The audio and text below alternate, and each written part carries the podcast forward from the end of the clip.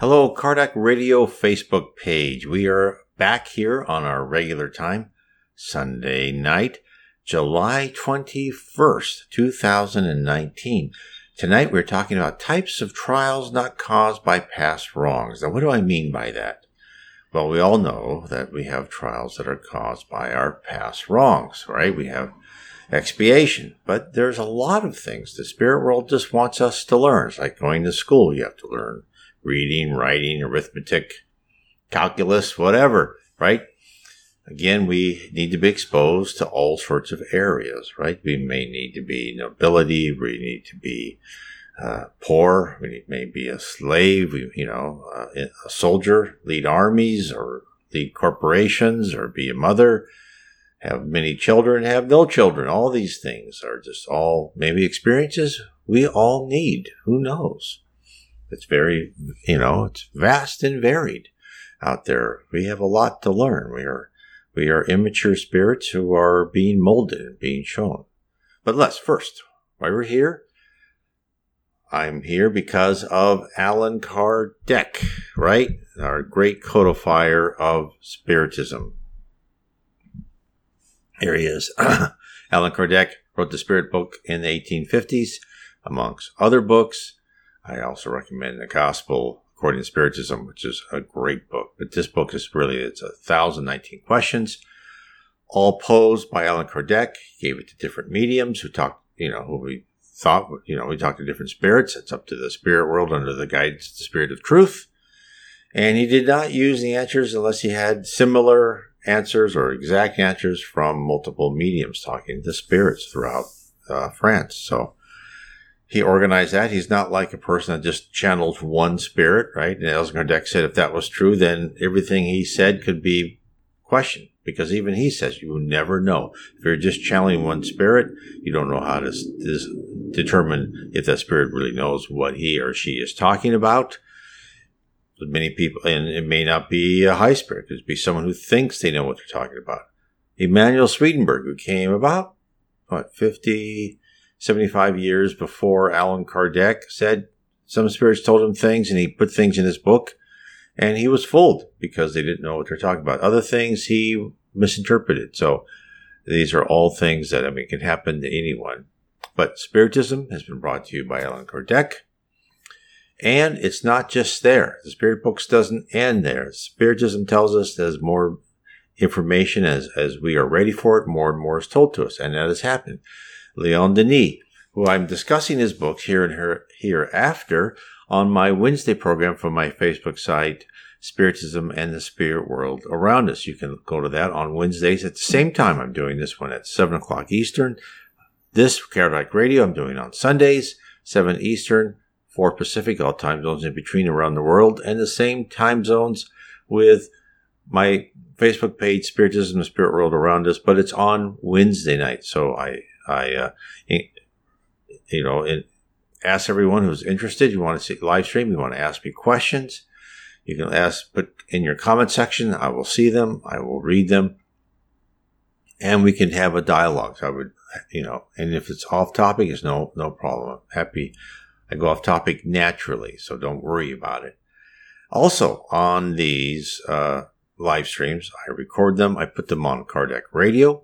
I also put them on YouTube, on my YouTube channel and my BitTube channel. You can get links to my both of my channels on nwspiritism.com, on nwspiritism.com. So, what are we talking about tonight? Well, we're talking about, of course, reincarnation. And this is, if you'd like to get deeper into this, this is my book, The Case for Reincarnation Your Path to Perfection. And I talk, so everything I've said about here, uh, I'll post it on YouTube and BitChute. But if you want to read the book, it's on Kindle and paperback. I've also been doing, uh, just let everybody know, I know some people have been interested in this. I have my first audiobook out, which is my book, my more my personal book of uh, Seven Tenets of Spiritism. And that is how I saw the signs and signals and how I discovered the seven tenets of spiritism, what they told me, what I thought the spirit world, how they guided me, guided my family, uh, kind of how I got into spiritism, So it's, a, it's my most personal book that I have. So I that if you like audiobooks, of course I have it on Kindle and paperback. But again, I, that was just out last Friday, I, I, believe, or Thursday, I can't remember. So that was, you know, just out last week. And um, so I hope everyone, if you like it, uh, please enjoy it. Again, there's links to this on my website, nwspiritism.com. Now, let's talk about reincarnation. But let's first, let's go over how it all works. I, I, I created this diagram because I think it helps place us where we need to be. So, karma is a process, right? And it works and it's real because the spirit world, even there's even references that besides Buddha and other religions saying that we have reincarnation, which is all right. Even Jesus talked about it. You have to be born again to be saved. And a lot of people interpreted that, you know, as to be baptized, etc. And there's parts of truth of that, but you really have to be born. I mean, you have to be born many times. You have to go through many lives.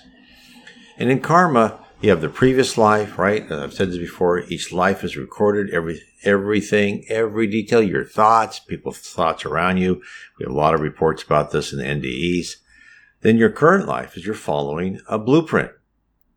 That was all created because of your previous life and also maybe influences from lives beyond that determines the plans, the trials, and episodes of your current life. Now, into that, there's also going to be broadening experiences. And that's what we're going to talk about tonight. These broadening experiences, these, these things you need to learn. And then the future life, right? How you're doing on this life will, will then start, they'll start creating the curriculum for your next life. Now, let me give you an example of, of a, a, uh, a trial, right? Of, of and I'll start here. A trial try to increase the range of experience, and I'll go back into the four different types. But let me let me go for this one first, so you understand what I'm talking about. The great uh, mentor of of uh, Chico Xavier was Emmanuel, and before oh Baram Pierre Hilly, oh Hilly, hi hi hi to you too. So Emmanuel was the mentor of Chico Xavier. Chico Xavier was born in 1910 and died in 2002 when Brazil won the World Cup. So Emmanuel was tasked to be his mentor, his you know his guardian mentor, as in leading the you know teams of spirits as Chico's going through these mediumship.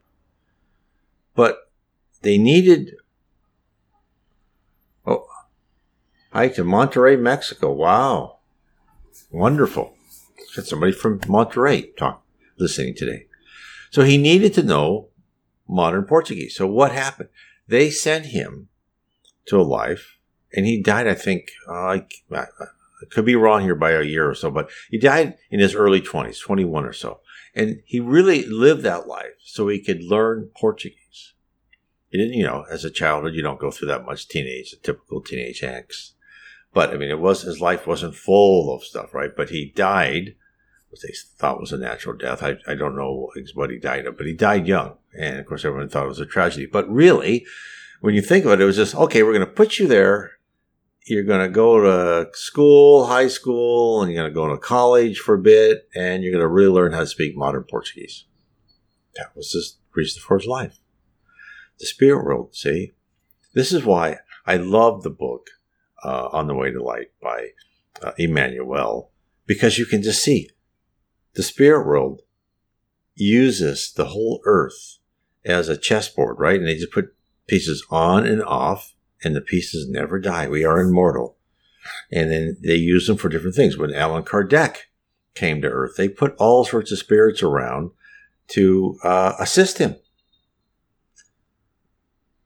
You know, and then, so these are all things that are there. So now let's get back to reincarnation types of trials not caused by past wrongs because they are there. Not everything we go through is caused by something we've done in the past. Because, right, there are many types of trials that we must experience, just like your kids, right? And you just, you know, take them to the zoo or whatever just to experience these things. And most of our trials, of course, I'm not going to deny that, are there to pay for our past wrongs and teach us how the other person felt when we committed an incorrect act. And one important point to remember is that besides the trials we are assigned to, due to our own failings, there are an additional, I would think, in my opinion, there are four possible reasons for what we live through here on earth. Number one is random events. Number two, trials that we request. We requested these trials. Number three, trials that increase our range of experiences. The example of the one I just told you about Emmanuel. He needed to learn, he came to earth to learn something, learned it, back. Number four, missions. Now we may not know what type of lessons we are entertaining at the time. But if we analyze our attitudes and behaviors, we may deduce with high probability the broad category Let's start with the most common. That's random events. So I'll be clear up front, right? Some spiritists believe that none or very close to zero random events occur to us. They believe there's no such thing as a coincidence or, or you know, or just a, uh, something that happens out of the blue. Almost every encounter, every event, such as a meeting a friend on the street corner by accident, isn't actually an accident. That uncle that called you out of the blue did so for some purpose, which may remain hidden from us forever, or at some time in the future, the purpose will be revealed. Now, there's a word for this, this random event that actually has a purpose, and that's synchronicity. And, oh, Magda Schornberg, oh, hello.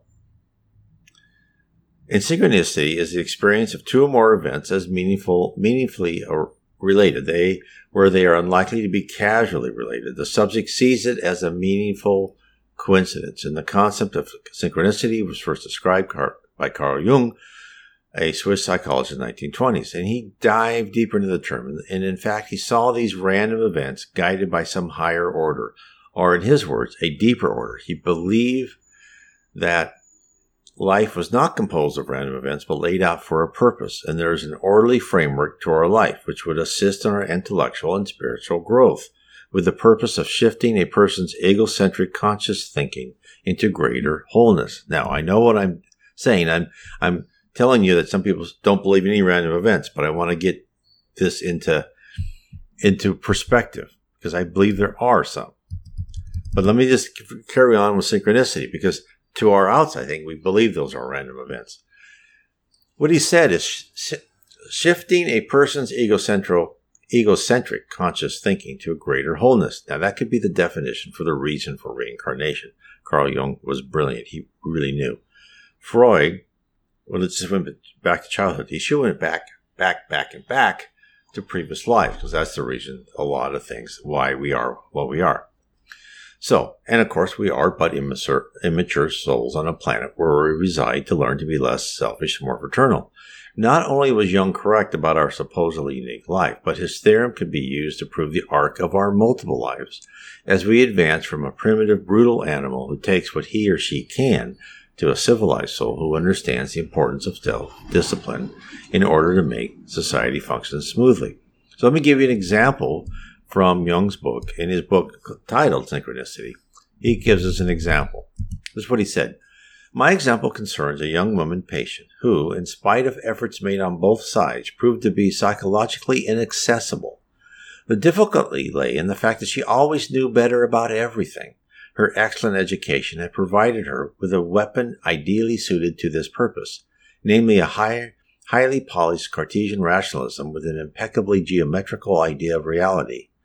After several fruitless attempts to sweeten her rationalism with a somewhat more humane understanding, I had to confine myself to the hope that something unexpected and irrational would turn up, something that would burst the intellectual retort in which, in which, into which she had sealed herself. Well, I was sitting opposite her one day, with my back to the window, listening to her flow of rhetoric. She had an impressive dream the night before in which someone had given her a golden scarab, a costly piecely a costly piece of jewelry.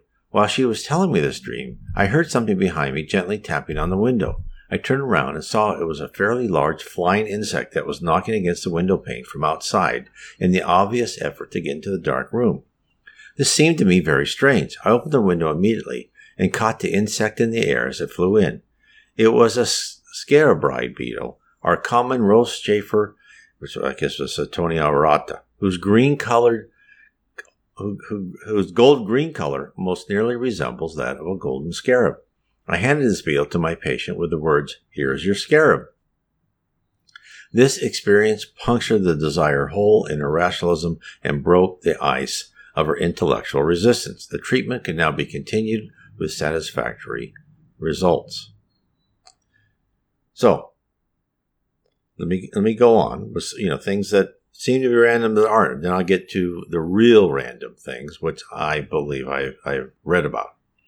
In the works by San Francisco, Francisco C. Xavier, also called Chico, the books dictated to Chico Xavier by the Spirit Andre Luiz have many examples of how the spirit world influences events.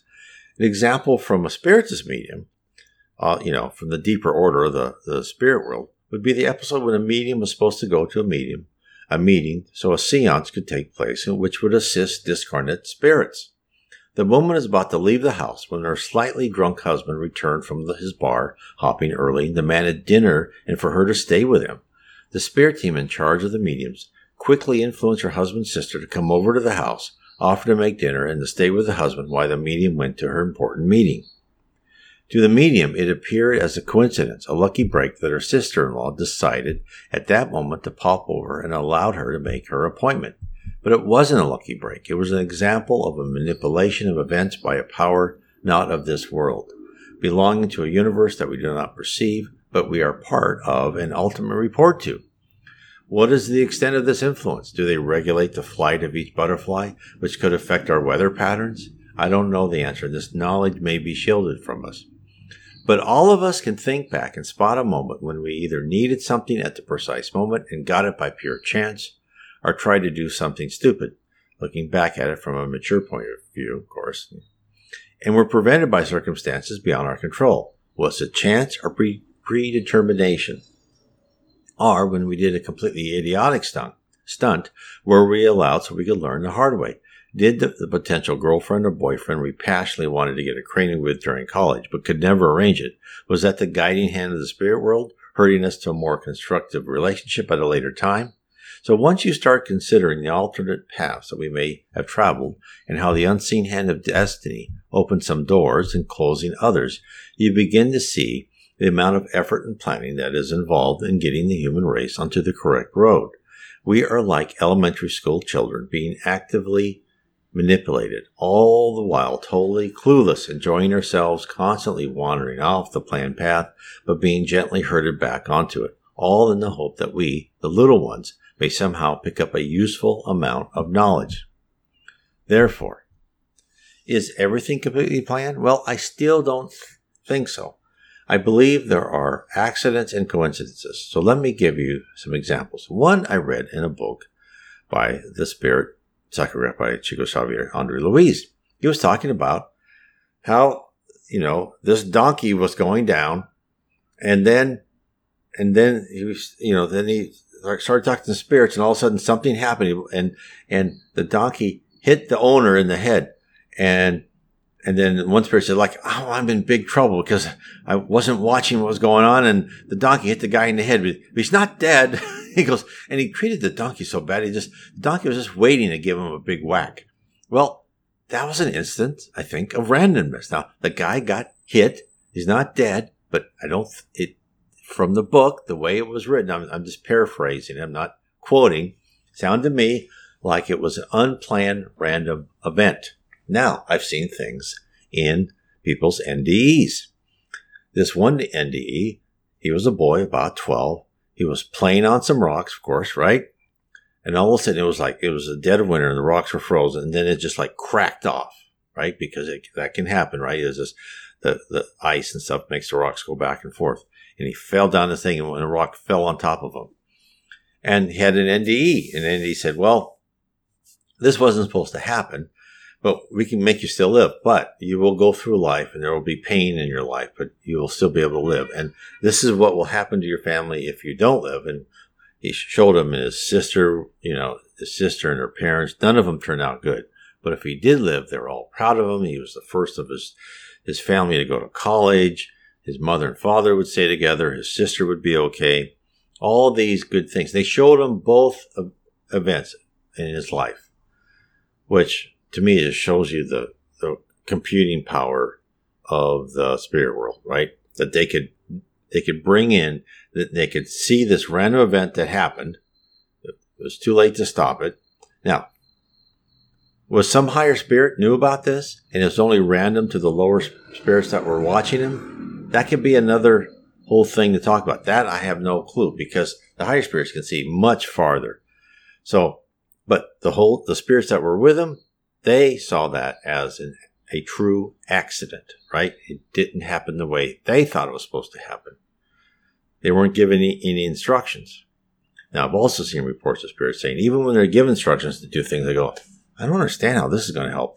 But then, they, you know, when they were talking to Reverend G. Vale Owen, and I always go, later on, we kind of figured out, oh, okay, that's why. It's kind of like the messages my wife and I get when we get messages from the spirit world, and we try to go, okay, okay, what does this mean?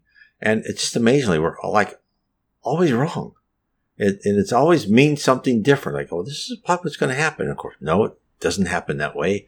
Something else happened. It's there's still things that I thought I don't understand why that happened. I haven't figured it out yet, but there is a reason to it. Let me go another um, uh, case, another example why we think not. I think that not everything is planned down to the last bit. In the book, I think it was the book before Liberation. It, it was the book where Andre Luiz met his grandfather and he his grandfather was down on the lower zone, almost the uh, um, almost below that, but I think he was very close. And he was a miser, and he was doing things. And his, he got he, he took his grandfather to a, a post, and he said, "Can you help him?" And they go, "Yeah, we can. We can help your grandfather. We'll reincarnate him." He goes, "Well, doesn't that take a lot of planning in life, right? And and time?" And he goes, "No." It goes he's gonna he's probably just gonna work as a manual laborer like a you know construction person or whatever and his life isn't going to intersect many people so we have a lot of freedom to uh, incarnate him into where he should go so yeah we can take care of it so that when i read that paragraph it just it just told me like oh my god you know noblesse oblige is is real right? They said if you're not that important in the world, you can there's a there's a lot of things you can you know like it is you can be born in a place right? Maybe some small little town be a farmer your whole life because you're not going to intersect with too many people right? Or anybody important. Not that you're not important not anybody who's living this is important. But they're not going to intersect with the world at large they're not going to change the culture they're not going to write a classic novel or make a movie or whatever so therefore, those people actually will have a lot more freedom. They'll still make sure they go through the trials they plan for that person, but they'll have a lot more freedom of, of, as far as the spirit world putting them where they want to because they don't intersect. So it must be where they have levels of importance, right? So a person who's very important is going to his his parents, his brother, his sister, his friends are all going to be very carefully planned out. And anyone he intersects with, you know, any, anyone that comes in his college he goes to, you know, who he marries, his children, you know, political enemies and friends or whatever, you know, business en- enemies and friends, they're all going to be very planned out. It's going to be, so there's, there's, there's probably different levels for different people. Let me give you an instance of this, of what I felt. I was working for a bank, and we had in this bank it was in uh, we had a, a guest speaker um, was the past prime minister of of England, and you know there, they people came on and they were talking before him, and then he came on, and I I could feel I just felt spirits. I mean I'm not a medium but somehow I can I can feel the presence of spirits. I just felt it so strong around him, and and it was like sometimes I think I I had read those sections in the the books you know beforehand. I thought, oh, okay, well this actually proves what you know the theory was is that higher spirits they're surrounded by people and everything they do uh, is is watched. So therefore, I could feel the spirits around him. So he wasn't just some, you know, laborer or someone, you know, like me, not that important. He was somebody important and therefore um, watched very carefully. Everything around him was going to be very planned and I could feel it.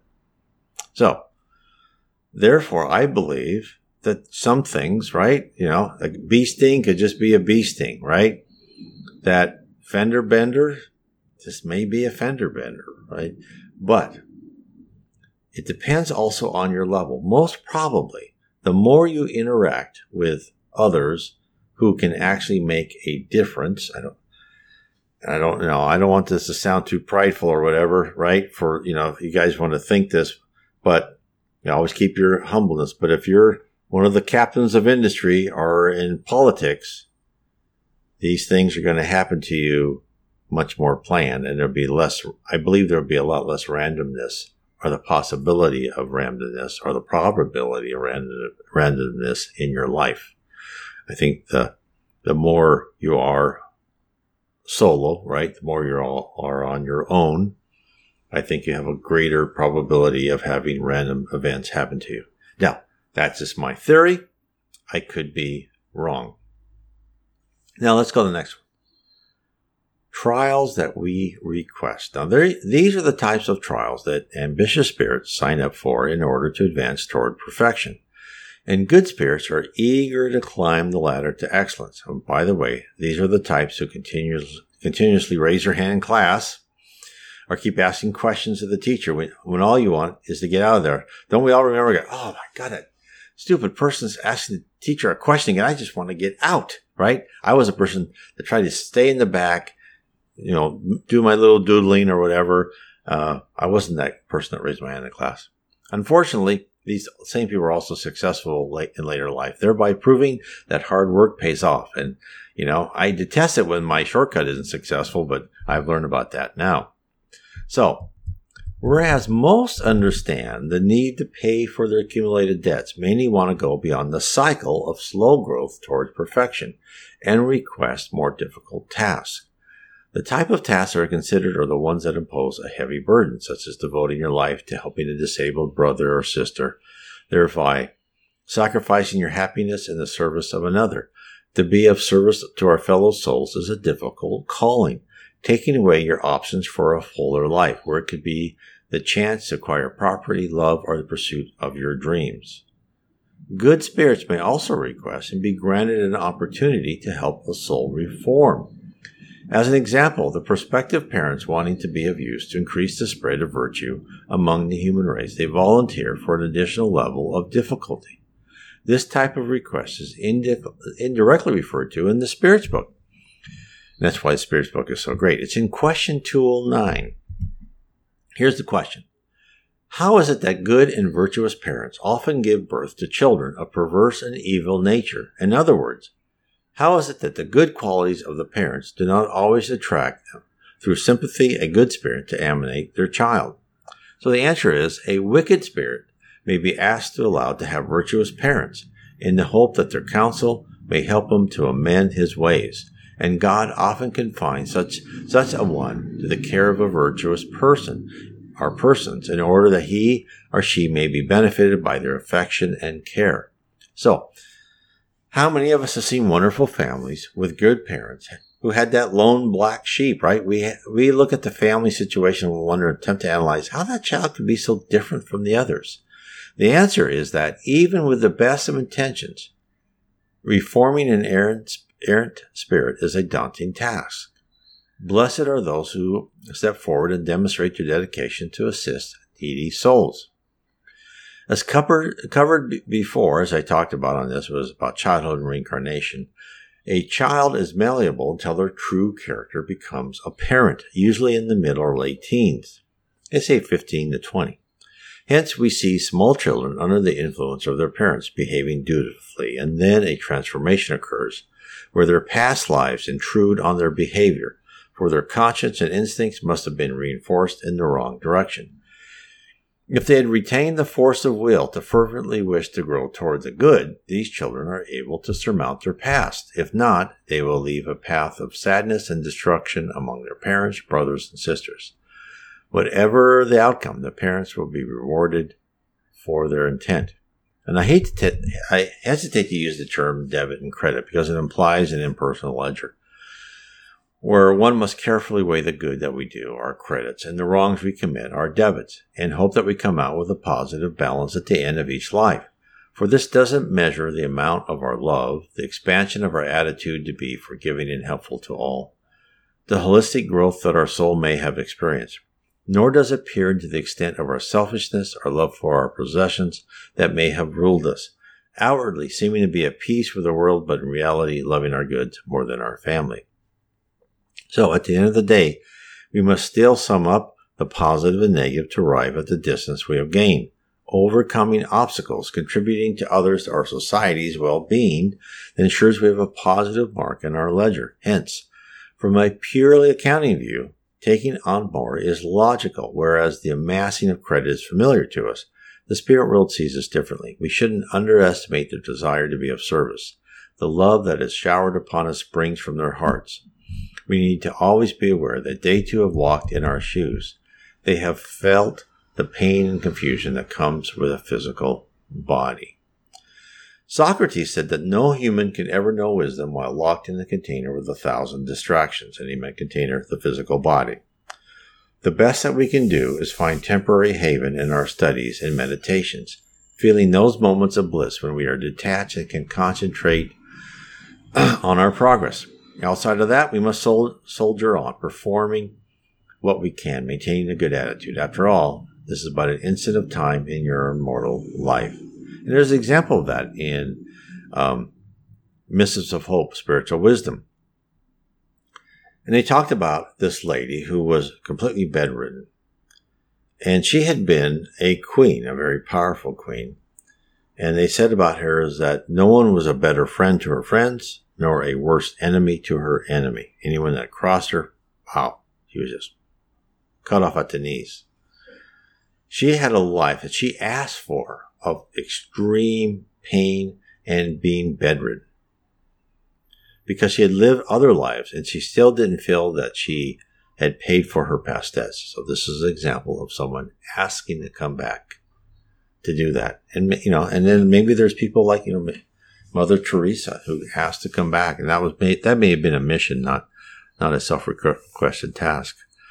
So I'm not sure, but you know, there are just wonderful people that say, "Hey, I want to be born like this. I want to be born poor."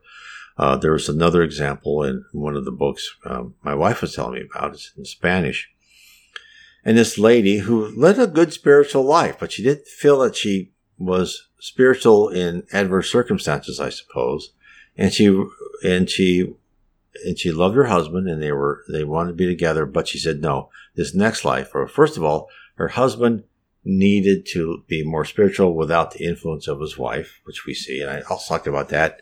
In one of my videos why our soul soulmate not be with us because as this an example is the husband you know used his wife too much. He was dependent on his wife for her to be the spiritual side to her to be the filter and influence of that and not for him to internalize it.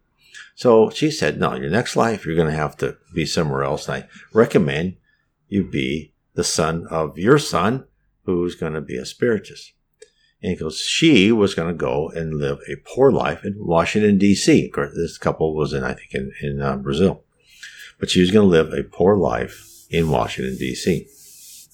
So again, that was probably requested for her because she wanted to uh, expand something. It wasn't a mission, you know, mission given by the spirit world. It was something that she thought that she needed. So when you see that social worker helping the dispossessed, your friend or your friend that is trapped providing constant care for a relative, the reverend or priest who walks among the deserving poor, please realize these are altruistic souls who will not only serve those in the here and now, but shall be a force for good in many lives in the future. Now, let's go to number th- three rounding out our training. So, I talked about this at the very beginning, right? So, I'm sorry. We aren't allowed to fly through a good life and graduate with honors, right? No matter how saint like we behave in one life, we are still required to accumulate an impressive set of proficiencies. Just like I talked about with Emmanuel. I had to learn modern Portuguese. Okay. Put you on earth for 20 years. It'll, it'll go quick. Bring you back. So, as discussed earlier, to become an effective high level spirit, we need to be forged in real life events. Some are educational, some are painful, others, to us, are a nuisance. All are meant to expose us to varied sections of life. This is why it's just so wonderful being a spiritualist, because you look at all these things that happen to yourself and your friends and others around you, go, I wonder why they had to go through that, or I wonder why I had to go through that. And then sometimes I wonder, like, I signed up for that? Am I an idiot? It's just, it's just amazing. It just makes you, and then it, it really helps you. It helps you get out of your body or up on that 10,000 foot level, right?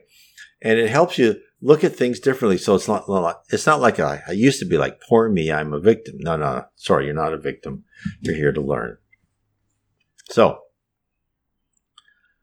remember that pure spirits are powerful entities who are able to travel instantaneously by thought and manifest themselves in varied levels of matter and appearance. So one would not want these uber souls to lack the training required, right? Remember, the spirit world thought is action. They can create temples and buildings.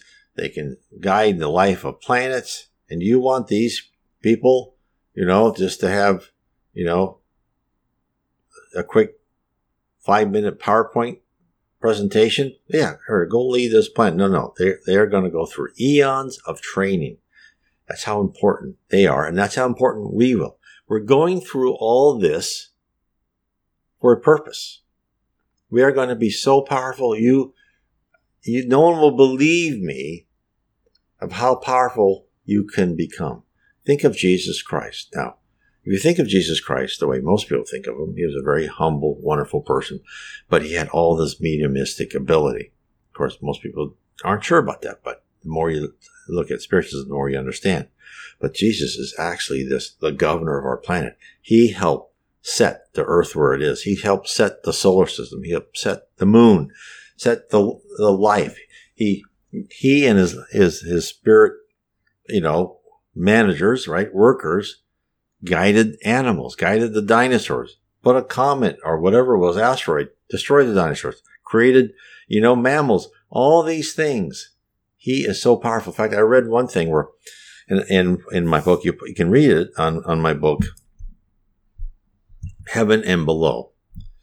And I talk about when uh, the high spirits talking to Reverend G. Vale Owen, and I give examples even from um, the books by Chico Xavier and others is how powerful Jesus was. And this one person wrote, in fact, that he was on in this hall and Jesus was coming through and he was like, he had the flower in his hand and in each little flower, he, he would just like have the other person hold it. And when he, this guy held the, held the flower, he just felt so much power. And then the High Spirit told Reverend G. Vale Owen goes, well, I think he used the flower because if I had touched him directly, I could have been destroyed which goes against the fact that we are immortal spirits and live forever. So, but I thought oh, that's interesting because because he has so much power. If I had touched him, who knows what would have happened, right? I could have just been demolished. So it just shows you, you know, at this high level G- spirit, Jesus was just, is mostly made of maybe pure energy. I don't know. Most probably he is a pure spirit. Maybe that means he's pure energy as you go on level spirits, you are more, you are more energy. The, ratio of energy to matter goes higher and higher and higher until you probably are pure energy. Where we are here on Earth, we are mostly matter, right? The go, uh, the uh, souls around us on the umbral and below are, you know, less matter than we are, but they are still, you know, a ratio of matter to energy. And then the higher, when you're in heaven, you are more energy. You know, a ratio is higher and higher and higher. And I talk about all this in my in my three books, Heaven and Below, the spirit, uh, the spirit world, spirits in the spirit world, and then also how we are guided by spirit. So again, if you're interested in really learning on on the higher levels of of um, heaven, why we're here, what the powers of the spirit, how we're guided, I recommend you get these books. And of course, there's links to these on my on my website, nwspiritism.com. I'm going to put this video up on YouTube tonight and also on BitChute. And of course, please subscribe to YouTube or BitChute. Share this video to other Facebook page and also share my videos and like, please like or hit the, hit the bell button on YouTube and share those videos from, uh, uh, BitChute or YouTube. It helps the algorithm on YouTube the more you share the video. So I hope that um, this would be of service to you. Now let's go back to what we were talking. So, as I said before, these are things we have to go through. We have to be well rounded, right? So, of course, someone as powerful as Jesus, you don't want him to lack training, right? No, no, the Earth wasn't created, you know, very well. It's only going to last a couple billion years, not as much as it is. No. So that's why we have to go through so many trials, right? An effective army is measured by the reaction to every circumstances. That's why when you're in training, training live fire or firemen training to put out fires, they say, "Oh, if we can get a house, let's let's destroy a real house," right? Or they make very, you know, close, real simulations, right? as realistic as possible. And therefore, you know, you that's therefore an efficient, you know, doctor or soldier or fireman or whatever, right? Their reactions are not mere collective happenstance. Well, let me think how we should do that. But they're brought about repetitive drilling and participation in real life scenarios. Let's take for examples. You want to know what to do during a peasant revolt? Well, then you have to spend time as a peasant helping soldiers cope with the stress of battle, well, then you need to live through the hard times as a soldier, and most probably felt the end of your life as you were beaten in combat by an adversary. You need to influence a prestigious leader, then you too should have lived through the time of critical events, where only you were capable of making life and death decisions to ensure your community survived and prospered. Now, do all of us need to live through every permutation and combination of events? I, I doubt it. But then we are immortal, so big numbers shouldn't scare us, right? Big combinations, you know, x to the power of whatever, or combinatorials, which is, you know, I won't go through that, and get pretty big pretty fast. But at the very least, we should be aware of the different points of view, the motivations, the wants and desires, the anxieties and the passions of people from every segment of society. Only by living in their shoes, feeling the hunger or fear they do, can we begin to comprehend the depth of their feelings. Only from that standpoint could we begin the long process to guide others to a better road, a road which may take a lifetime to find. So without the viewpoint on high from the trajectories a life must journey, how could we guide the immature spirit in the succession of lives to expose that soul to the required events, to evoke a change of heart? To be a leader requires decisions, judgments which may progress or retard a valuable spirit's quest for perfection. So, where am I leading with all this? Well, here, when you ask yourself during those exasperating times, why in the heck do I have to go through this? Now you know one of the possibilities. It could be a valuable stepping stone, or more aptly, one more brick in your foundation to supply you with the fortified structure to build your future upon you have acquired a valuable data point, right? A reference, which at some future occasion may prove to be a key to your success. Every event adds to your instinct. And remember, when we are reborn, your instincts are available for us to utilize. Also, you also, we are furnished with our conscience. And as we mature, we build up our conscience, which is that law library, that set of divine laws, right? So if we have, we can increase our conscience, the effectiveness and filters of our conscience, we can see what is the right path because well, we all know people who are adults, there's no such thing as black and white. There's all sorts of gray. We learn that as we go through life after life. Therefore, our conscience gets fuller, more complicated, more efficient, right? To, to zero in on what we should do, and our instincts start kicking in. So, if you are able to grow in each life,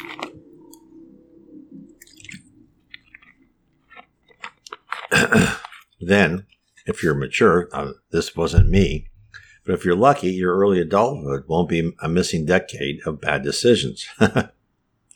Yeah. I wish you'll be able to build upon your past, ensuring a smoother road to success, as opposed to the constant struggle to make something of yourself. You shall have more time to gain more awareness, devote yourself to charity, become more spiritual, and survive your trials with a land instead of complaining every step. And this again was told to us in the great book by Divaldo Franco, Planetary Transition, where they we've had uh, souls from a, a higher planet, higher level planet, come to Earth. And one of the spirits asked, asked, you know, are they going to go through the trials and tribulations other humans on Earth go? And they go, no, no, they'll get sicknesses, viruses, colds, but they won't have, you know, the bad illnesses, the cancer, the brain tumors, those type of things. They won't have the, the, the terrible accidents because they have learned all that, right? They're here to help the earth move forward. They'll be the politicians, the doctors, the scientists, the teachers. So no, they won't have to go through the difficult trials. They are here on a mission, which I'll go through next. So if you can do this, right, and you've seen, you know, and, and we're talking here, let me get to my uh, my picture of karma because I, I'm hoping this re. I feel apologize for those who are listening this just on Kardec Radio. Oops, went the wrong way. There we go. But again, think of this. Think of this. Our previous life, right? Each life is recorded. Our current life.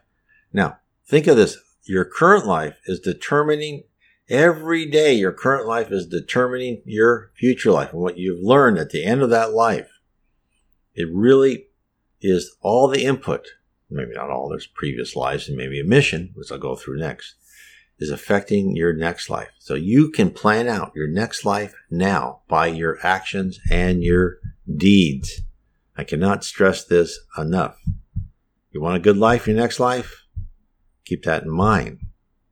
So,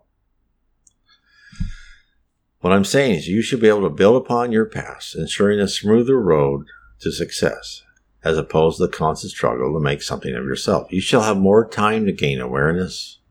All that. I'm just repeating myself, but I want to make sure I go through it. Now, does this seem impossible? Haven't we all looked with envy at that young woman or man who remains calm and composed in every circumstance, who, by their action, they seem mature beyond their years, do they not? Gain the notice of power, powerful people and then target these mature, mature spirits for advancements in positions of power and influence. When these young enterprising people move into their 30s, they are ready for a career of distinction and substance for decades, ready to make a difference in society and in many lives. You too can be that person. You don't have to be a financial wizard. You don't have to be a mathematical wizard. You don't have to be a creative wizard. Just start doing good in your life, right? Do the best you can. And then these, these opportunities will come. Now, let's talk about missions. And I love the quote from Elwood from the movie The Blues Brothers when he says, I am on a mission from God, right? and then you know in most probably other films you know they all use uh, varying degrees as a comedic line you know reasons cited by fanatic or, or from a divine spirit as they say and wouldn't most of us love to say that with certainty with meaning right we all have a longing to be part of a movement larger than ourselves and we spend time daydreaming of making a contribution to the world wishing to make a difference well we are here to make a difference while maybe small, imperceptible increments, small differences, still a difference. We are still able to contribute to society's progress, if only by our example. The spirit world does send members to Earth in the hope that they will be valuable contributors to our progress. Missions are referred to in Allan Kardec's The Spirit's Book. Question 572. Is the Spirit's mission imposed upon him, or does it depend on his own will? And the answer is he asked for it and is rejoiced to obtain it. Then the question was, may the same mission be demanded by several spirits? The answer is yes, there are often several candidates for the same mission, but they are not all accepted. Then question 573. In what does the mission of incarnated spirits consist? And the answer is in instructing men and aiding their advancement and in, and in helping their institutions by direct material means. These missions are more or less general and important, but he who tills the ground accomplishes the mission as, as really as he who governs or instructs. Everything in nature is linked together, and each spirit, by purifying himself by his incarnation, concurs under the human form to the accomplishment of the providential plans. Each of you has a mission because each of you can be useful in some way or the other. So, uh, the quote, accomplishment of pro- providential plans. In other words, a mission from God. All of us are really on a mission from God. We're all here to improve ourselves. But some missions have more of a direct purpose. There is a starting point, milestones in between, and an end state.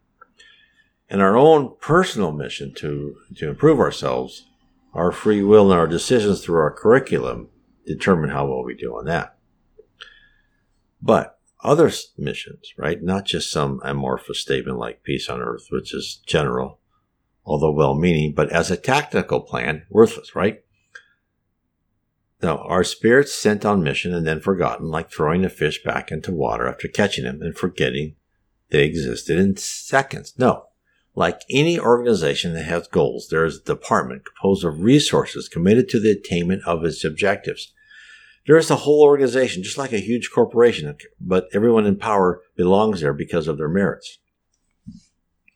No successful company or government makes a statement or dispatches a person on a task and then supplies no support, no management, no analytics, and no reward. The spirit world is no different. This is why I love talking on these things because I'm, what I'm trying to do is expose the process and the organization of the spirit world so anybody listening can, can decide, do I want to be part of that? And I don't blame you if you don't want to. You have free will. You can park yourself life after life. When you die, you can go down on the lower zone and be, be with other people. You don't have to conform to anything you don't want to want to be associated with. You don't have to be. That's why I'm trying to just lay out really how the spirit world works. We have been given this information. It is so wonderful. Because now, now I can decide myself. I go, well, do I want to be part of this? Do I want to rise in the ranks? Do I want to help other people? Do I really want to study? I don't have to, but I, I want to because it's exciting. And the things they tell you about these higher and higher levels are just so fantastic that it's, you know, I want to try my hardest. And you try your hardest. You're on earth because this is the best place to modify what's in here, your character and your personality. So so whenever one of us, a group is sent on a mission, they are not alone. They are being trained and prepared. And we may know consciously that, that let's say we are meant to accomplish a certain task, but we shall be guided with spirit hands and possibly by other physical team members to our aim. All the while, in the spirit world, there's a support team monitoring our progress, creating reports, determining modifications to the original plan, just like in a battle, right? The you know as, as, you know the general says when uh, you know the first shot the battle plan's out the door right? There's always something else happening. And there's examples of this in Andre Luiz's books where he's helping this lady and he thought he was going to be helping this older lady to leave earth. But then but then his his spirit leader says no no we're going to have her live for another couple months because one of the spirits on the guide and and oh it's it's, it's just like five year old boy you know, but of course he's a mature spirit when he, he left his, uh, he, you know, he's on the mission. He says, no, she shouldn't die yet because his, his, uh, his future mother-in-law is pregnant and she may lose a child if she has the trauma of, of her mother dying. So his team was, his mission was changed because of events, right? Just like any project or if you're in the military, just like anything of the spirit world gets reports. They go, no, okay, no, we got to do this. It's all metrics and dynamic, you know, it's all dynamic, right? It's all dynamic decisions. So in reality, we are never alone. Spirits on a mission must be scrutinized at every step for hints of failure or unexpected success. There could also be unexpected success. We all know that. New opportunities could present themselves, which could be advantageous to pursue. I know that um, Chico Xavier, his mission was to write 50 books. Nope. Then they made it 75. Then they made it 100, right? Then they said, nope, you're going to spend the rest of your life just doing books. No, and no more of this other mediumship. So, and so they found an opportunity and they exploited the opportunity, just like any company would, any military organization would, right? So, are the spirits who incarnate and perform missions infallible? Certainly not. Because for the simple fact that as soon a spirit emerges with a physical body, all actions become massively more difficult. For instead of preparing in a controlled environment, we are now on the battlefield with a multitude of distractions. Yes, spirits fell, and it's referenced in the Spirits Guide. Question 578.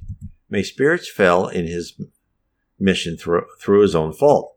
The answer is yes, if he's not of a high degree of elevation. What for him are the consequences of such a failure? He is obliged to begin his task over again. This is his punishment, and besides, he'll have to undergo the consequences of the mischiefs caused by failure.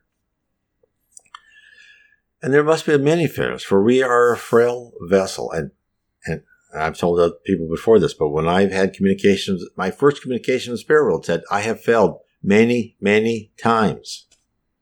So here, if you want to see a failure in previous lives on my mission, you just look at me.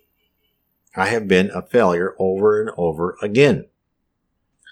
So, and it even says in, in the books that a vast majority, they said a majority, and it kind of hinted like a vast majority. So I, I saw that as maybe between 80 and 90%. Don't quote me on that. That's just my, my thinking of people fell on their missions. There's a great interview uh, by Vanessa Anzalone with uh, uh, Geraldo. And he was saying that he asked Chico one day, he goes, Well, what, what would have happened if Allan Kardec failed?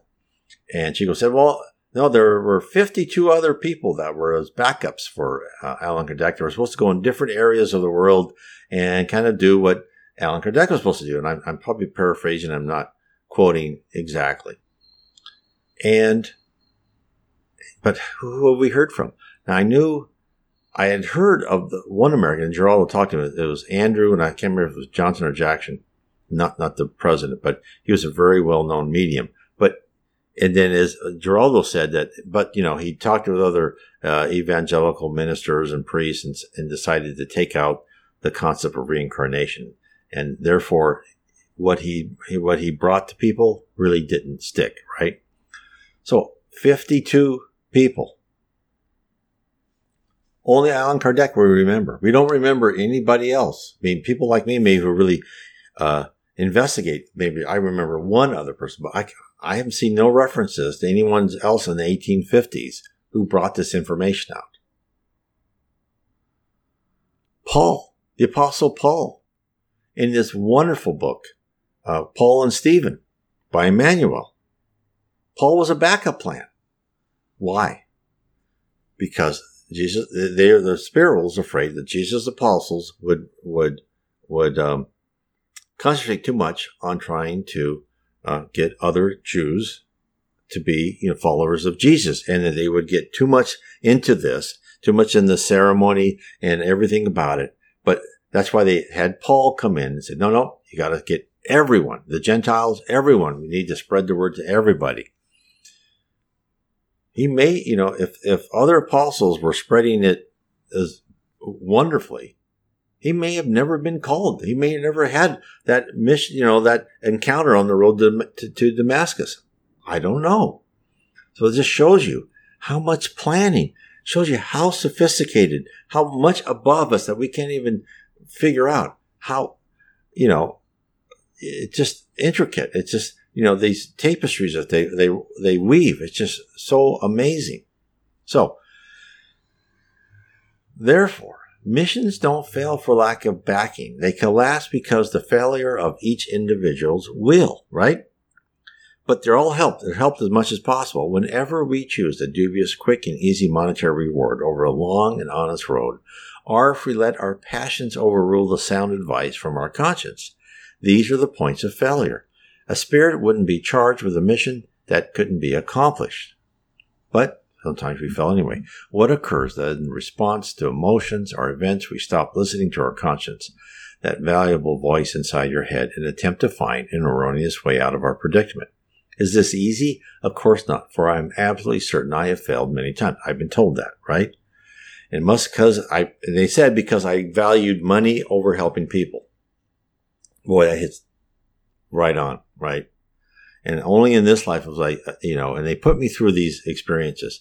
Like, you know, during, people may not remember, but this was like in the 1990s during the first internet boom where people were going crazy. And I saw people that they would sell their own mothers for an extra, you know, dollar, their stock going up an extra dollar, right? And getting that million dollars. Now it's a billion dollars now, but uh, it just completely just turned me off. Uh, that money became, I, I said, no, I'm not going to be in management anymore. I'm just going to be a worker. Uh, I just can't do that. And that was that, that whole series of events was probably there set to, to, to say, come on, Brian, you've, you've just been a selfish, you know what, right? For too many lives. You've been to this over and over, and over again, and we're not going to let that happen. So anyway, it looks like I think I'm, I'm already past my time, but I, I hope that this has been, uh, very helpful for you. And I, I want to say God bless to everybody tonight. And I want to, uh, wish everyone to please share this, share this video. Please share the um, uh, the YouTube videos on on YouTube. And please subscribe to YouTube or BitChute, and look at my my books are on the right hand side of my uh, website. You can look at my books. You can also get. I've also got. You can look up uh, Spirits book or Allan Kardec PDF. You can find his books on PDF. So I recommend everyone to go see this. It's been a great uh, talk tonight, and please come back next Sunday. God bless everyone.